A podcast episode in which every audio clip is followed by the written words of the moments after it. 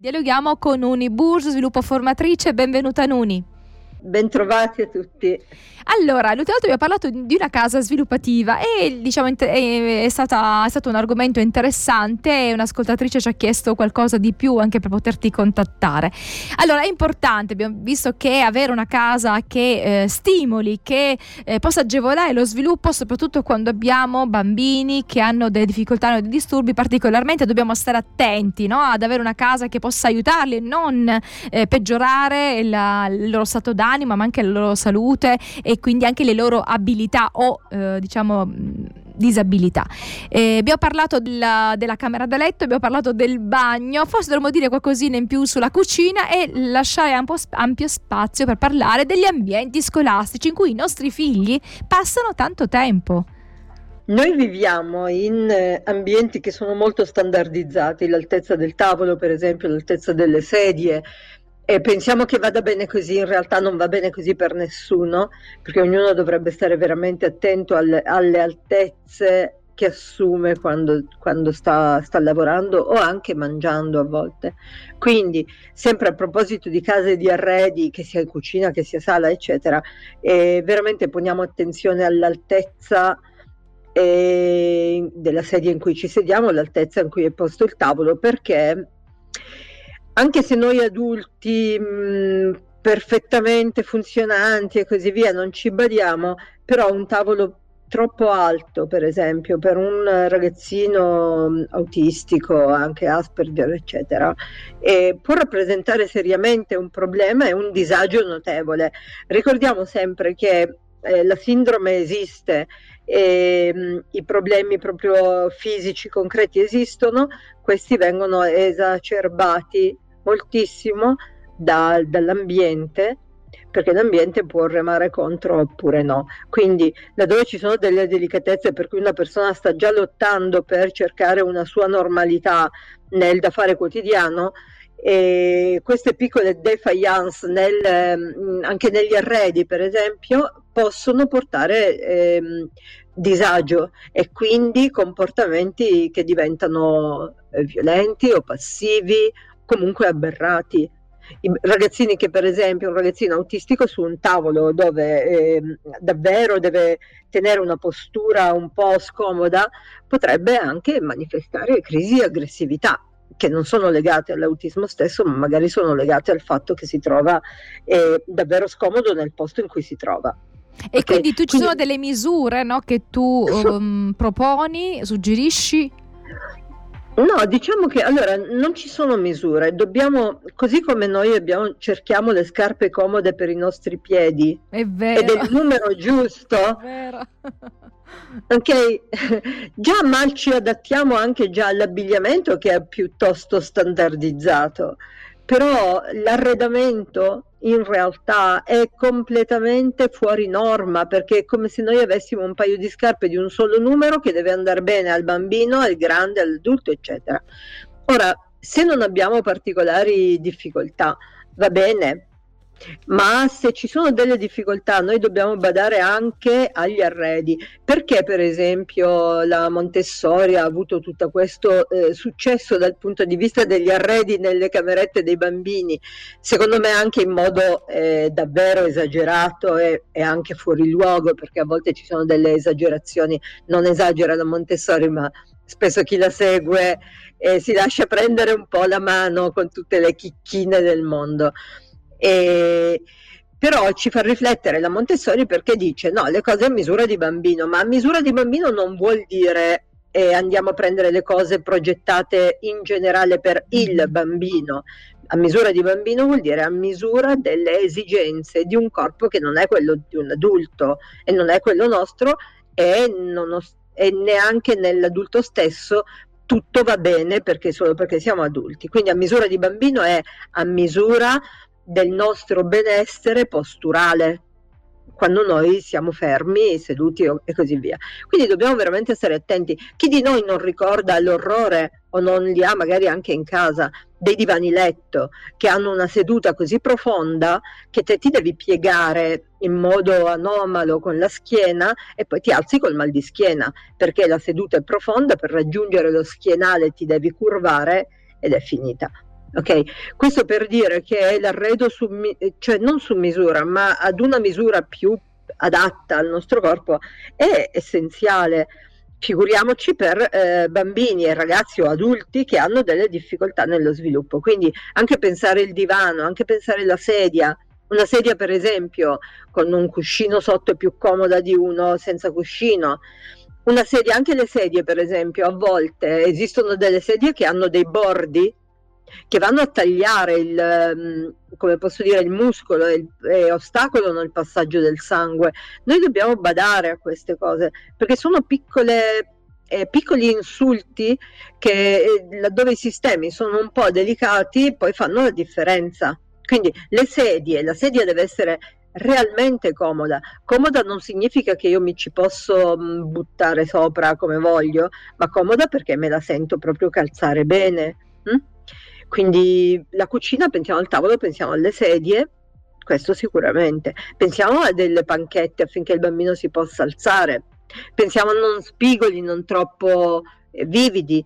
Pensiamo anche ad un ambiente di cucina salubre. Cosa vuol dire salubre? Non mi riferisco allo sporco, mi riferisco spesso a prodotti che noi usiamo in mm-hmm. cucina eh, senza porci neanche il problema è che in realtà possono invece creare sì problemi. Avere per esempio, ehm, usare in cucina detersivi o detergenti molto profumati, anche questo è un'igiene che dobbiamo curare quando abbiamo bambini con difficoltà di sviluppo. Stiamo attenti al, proprio ai prodotti chimici che noi usiamo in, in cucina. Stiamo attenti anche agli odori, l'accumulo di odori, quindi una cucina sempre ben arieggiata. Stiamo attenti quando cuciniamo per esempio i fumi, a volte ci sono dei fumi veramente molto molto fastidiosi. Pensiamo okay? quando e... facciamo i cavolfiore o i broccoli, no? Hanno degli odori abbastanza... Esatto, io per esempio una cosa che io, che io sconsiglio vivamente a tutti è di... Mh, e, e, di prendere quelle cappe standard che vendono insieme alle cucine.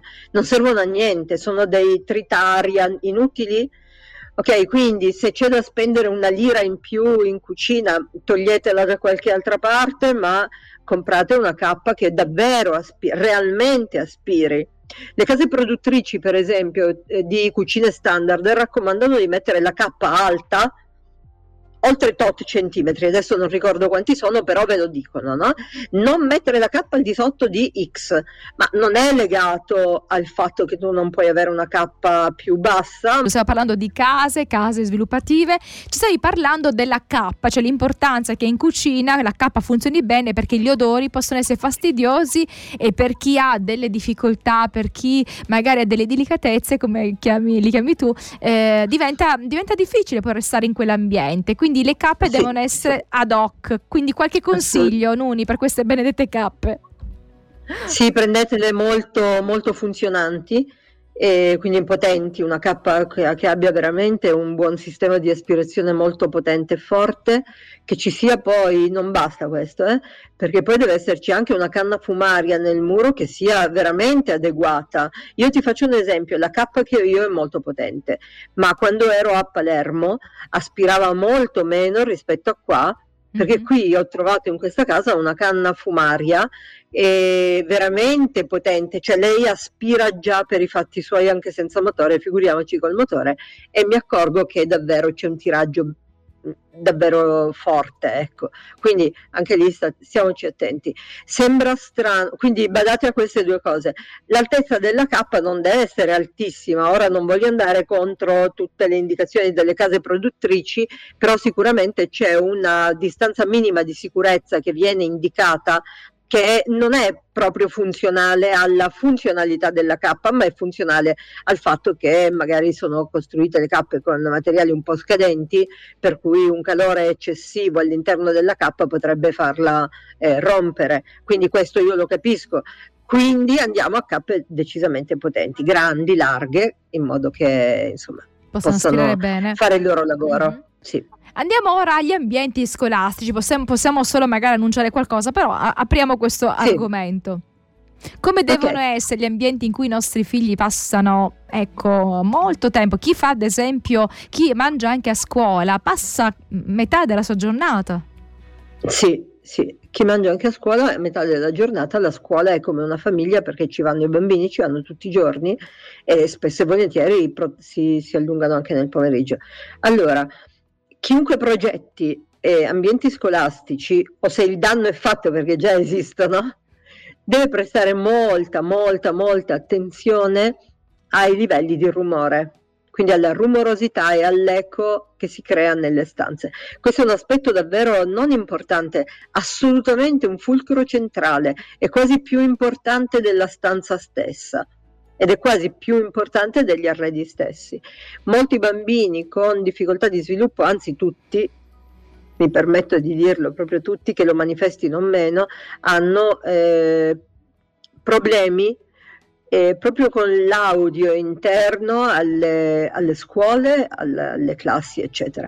Il, rumore di, il livello di rumorosità all'interno di una scuola è davvero elevato, soprattutto parlando di eh, materne o scuole elementari, è davvero elevato e le stanze spesso non sono proprio progettate, neanche gli ambienti di ritrovo, eccetera, non sono progettati dal punto di vista acustico per attutire i suoni, anzi addirittura io ho rilevato in molte scuole dove sono stata un'eco spaventosa, nel senso che le scuole spesso hanno, eh, un, sono costruite in un modo che il rimbombo delle voci è all'ordine del giorno. Quindi abbiamo già una rum- rumorosità di fondo data dalle persone che vi abitano e poi tutto l'eco anche di ritorno. Quindi eh, cercare di attutire perlomeno il rimbombo è assolutamente necessario attraverso mh, anche l'uso di eh, materiali, anche materiali di arredo, eccetera, che diminuiscano questo, mh,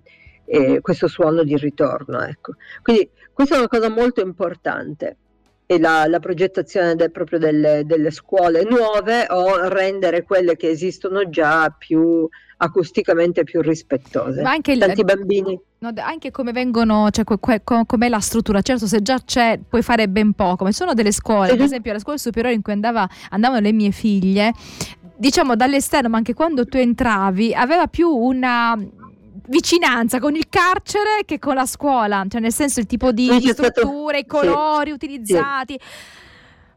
Insomma. C'è stato un periodo, allora c'è stato un periodo e molte scuole sono state costruite in eh, periodi o momenti che eh, storicamente diversi, il tipo di educazione, cosa si faceva a scuola era diverso e quindi quegli ambienti erano adatti a quel tipo di concezione educativa che la scuola doveva avere e di istruzione. Oggi chiaramente poi queste scuole ci stanno strette, però ce le abbiamo, ce le dobbiamo tenere, sicuramente si, può, si possono migliorare. Ecco, io, io migliorare. ci metterei seriamente mano, almeno all'interno della classe. Ecco. E ne parliamo la prossima volta. Ne parliamo la prossima volta. Ecco, cosa possiamo fare su quelle su quelle strutture che già ci sono, quindi dobbiamo ecco. migliorarle, ma non possiamo abbatterle. ok, alla prossima. prossima.